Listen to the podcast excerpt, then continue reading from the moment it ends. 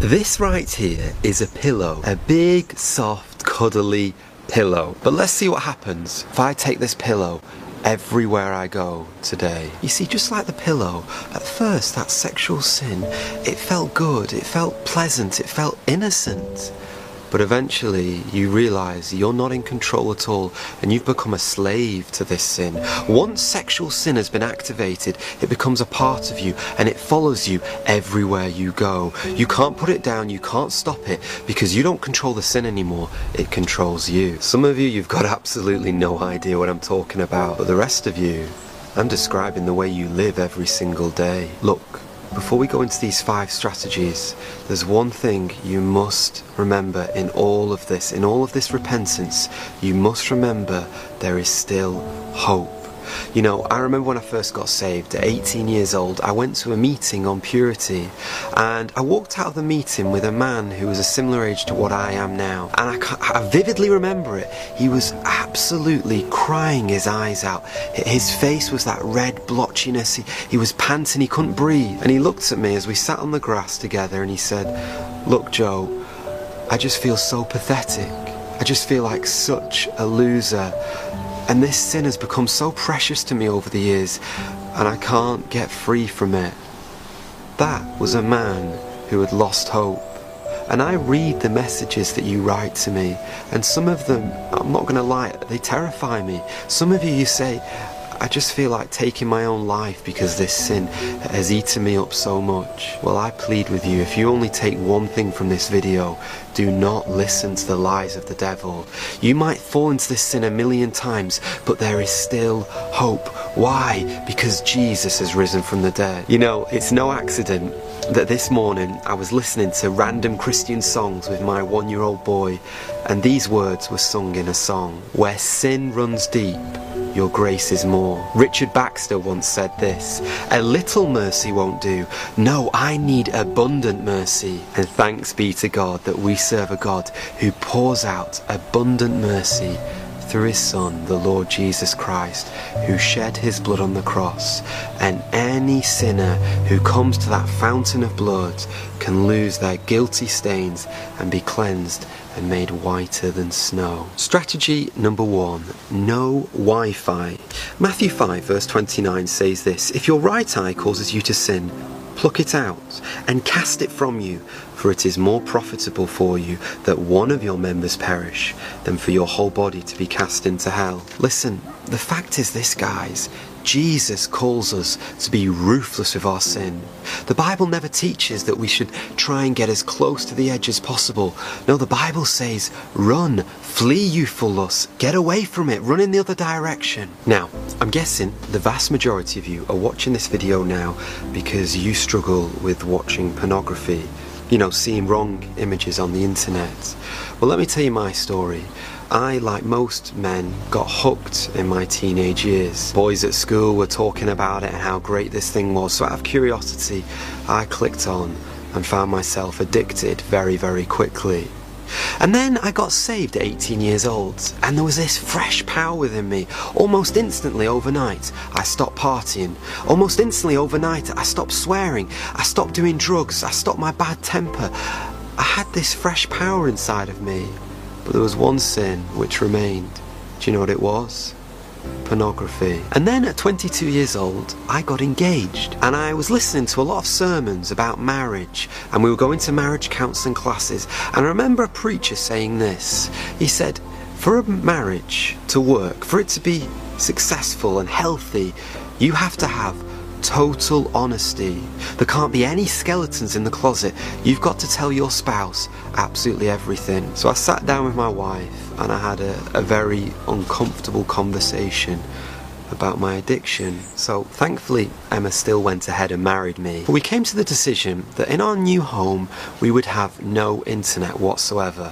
For the first two years, that's how we lived. We just literally had a log fire in each other, and I'll tell you what, it was two of the best years of our life. And then what we did is we, we paid for a, a big contract on Emma's phone, and then we lined it up with a hotspot. So if I ever wanted to use the internet, I could only use it when Emma uh, was in the home with me. If Emma wasn't around, then I'd go to a coffee shop or to a public library.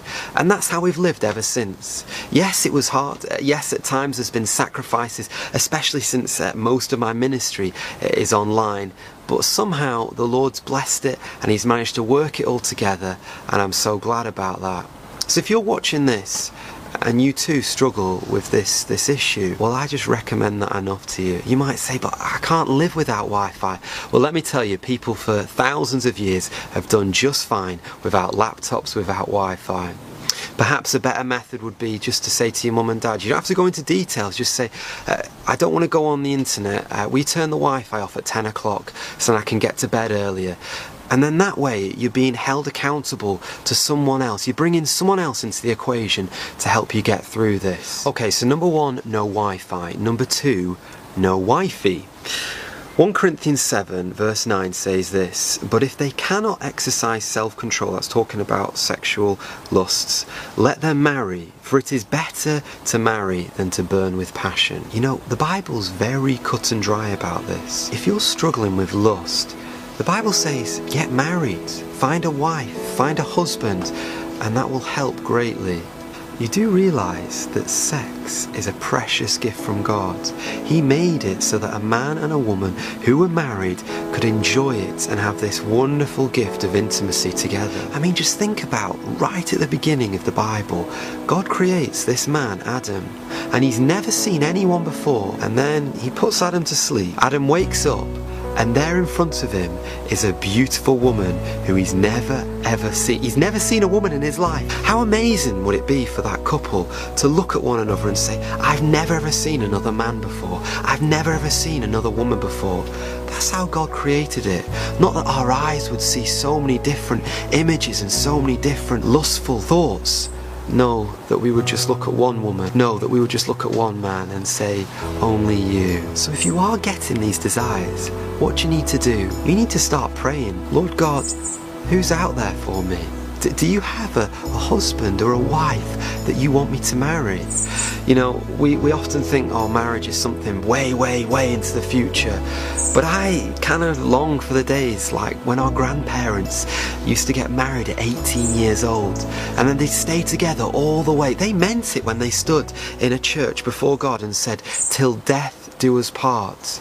And now what do we do? We go out with this person, we have dates with this person, we travel the world, we get our career, we do everything, and then we say, oh yeah, I'll settle down. And what happens? We've filled ourselves up with self so much that we're not compatible with another person. So maybe God could be calling you to get married a little bit younger than you first thought. But I can hear what some of you are thinking.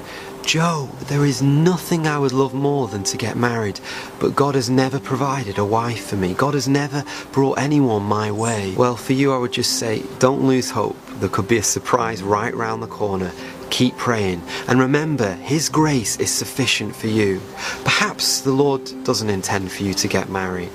Well, remember this you can serve God in a greater capacity than I could ever do, than any married person could ever do. I've got a friend, and although he's never had any children of his own, he's fathered hundreds of sons in his life, and I give thanks for that man, how he's inputted into my life too. Number three, fasting.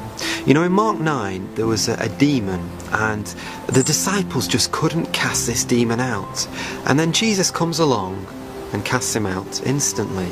So the disciples say, What did we do wrong? This was Jesus' answer in verse 29. So he said to them, This kind can come out by nothing but prayer and fasting. Oh, my dear friends, the harsh reality is this. Some of you, you've been addicted to this for decades now and you need something very radical, more than getting rid of your Wi Fi, more than getting married, perhaps you are already married, you need to get on your face and seek the Lord, get alone with God, and fast and pray that He might break these bonds forevermore. I don't know if you've ever been walking up a mountain before. Have you ever noticed when a sheep dies in a river and its blood flows and muckies all of the water? Instead of going to the river at the bottom and taking the water out and filtering the water, you do that bit by bit. Is that really going to do any good? No, you need to get that sheep from the top of the river, pull it out, and then the water can flow through purely and cleanly. And so it is with you and I. If we are struggling with this sin, we have to hit it right at the roots. And the only person who can deliver us from this is the Almighty God. So here's the answer you all want to know. How do I fast, Joe? Well, I'm no expert at this, but here are some things that I think are very important to consider. Number one, you really do need to approach a doctor and get some medical advice before you conduct a fast.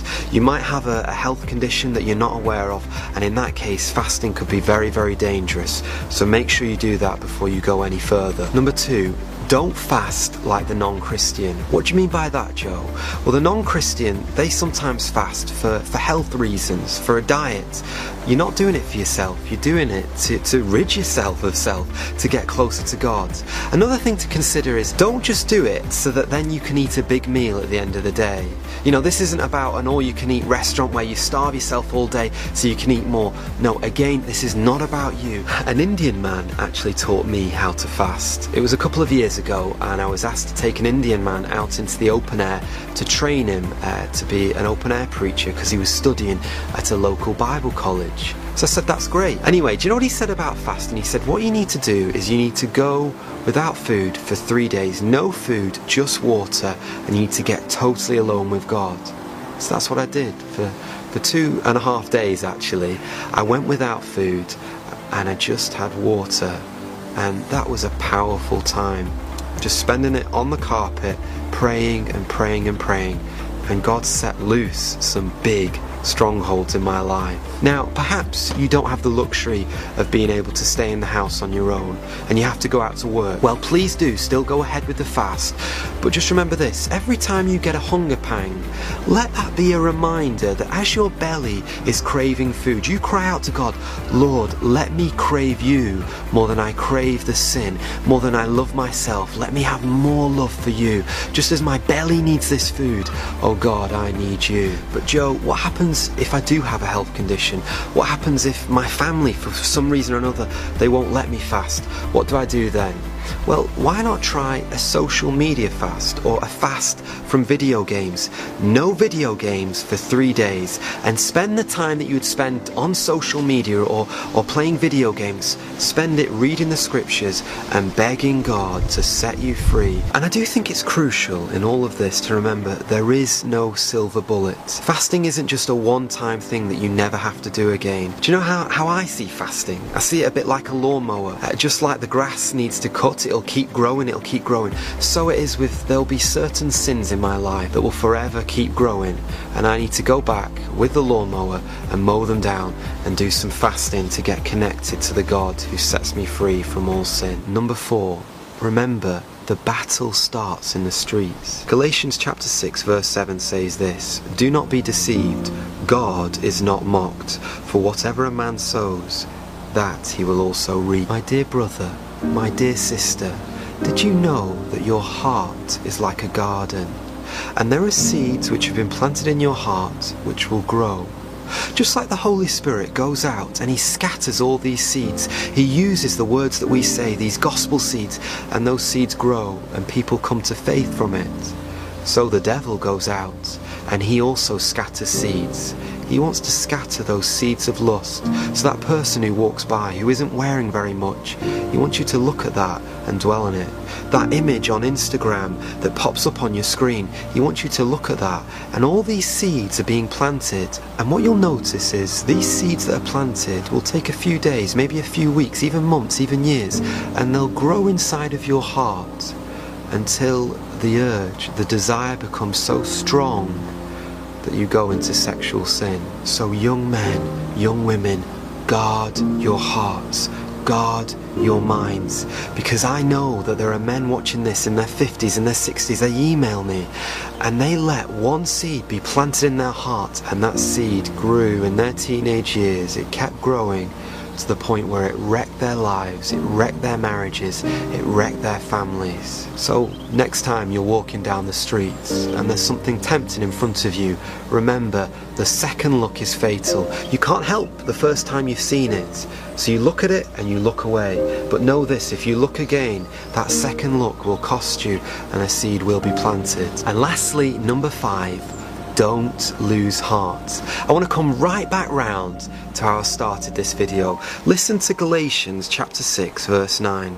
And let us not grow weary while doing good, for in due season we shall reap if we do not lose heart.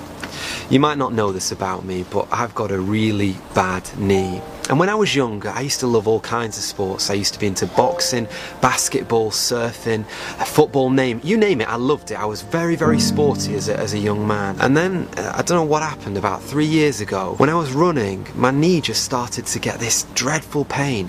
And now even when I'm walking, sometimes I'll get this pain. And I've sort of accepted in my mind I'll never be able to box again, I'll never be able to run again. And my fear is that some of you think like that about your sin. You've let unbelief get hold of you so much that you think, there's no way I'll ever, ever get free from this sin. And I just want you to know don't lose heart. Don't give up. There's a promise here in the Bible. If you keep fighting this sin, if you keep putting off the flesh, you will reap a harvest. You'll reap a wonderful harvest. A harvest of repentance, a harvest of joy, and a harvest of an intimacy, a close intimacy with God, which is what I know every single one of you long for. I'm going to make a statement now, and you tell me true or false. Is this statement correct? Jesus Christ will never ever lie to you. Is that true or is it false? It's true, isn't it? So when Jesus says this, if the Son sets you free, you shall be free indeed.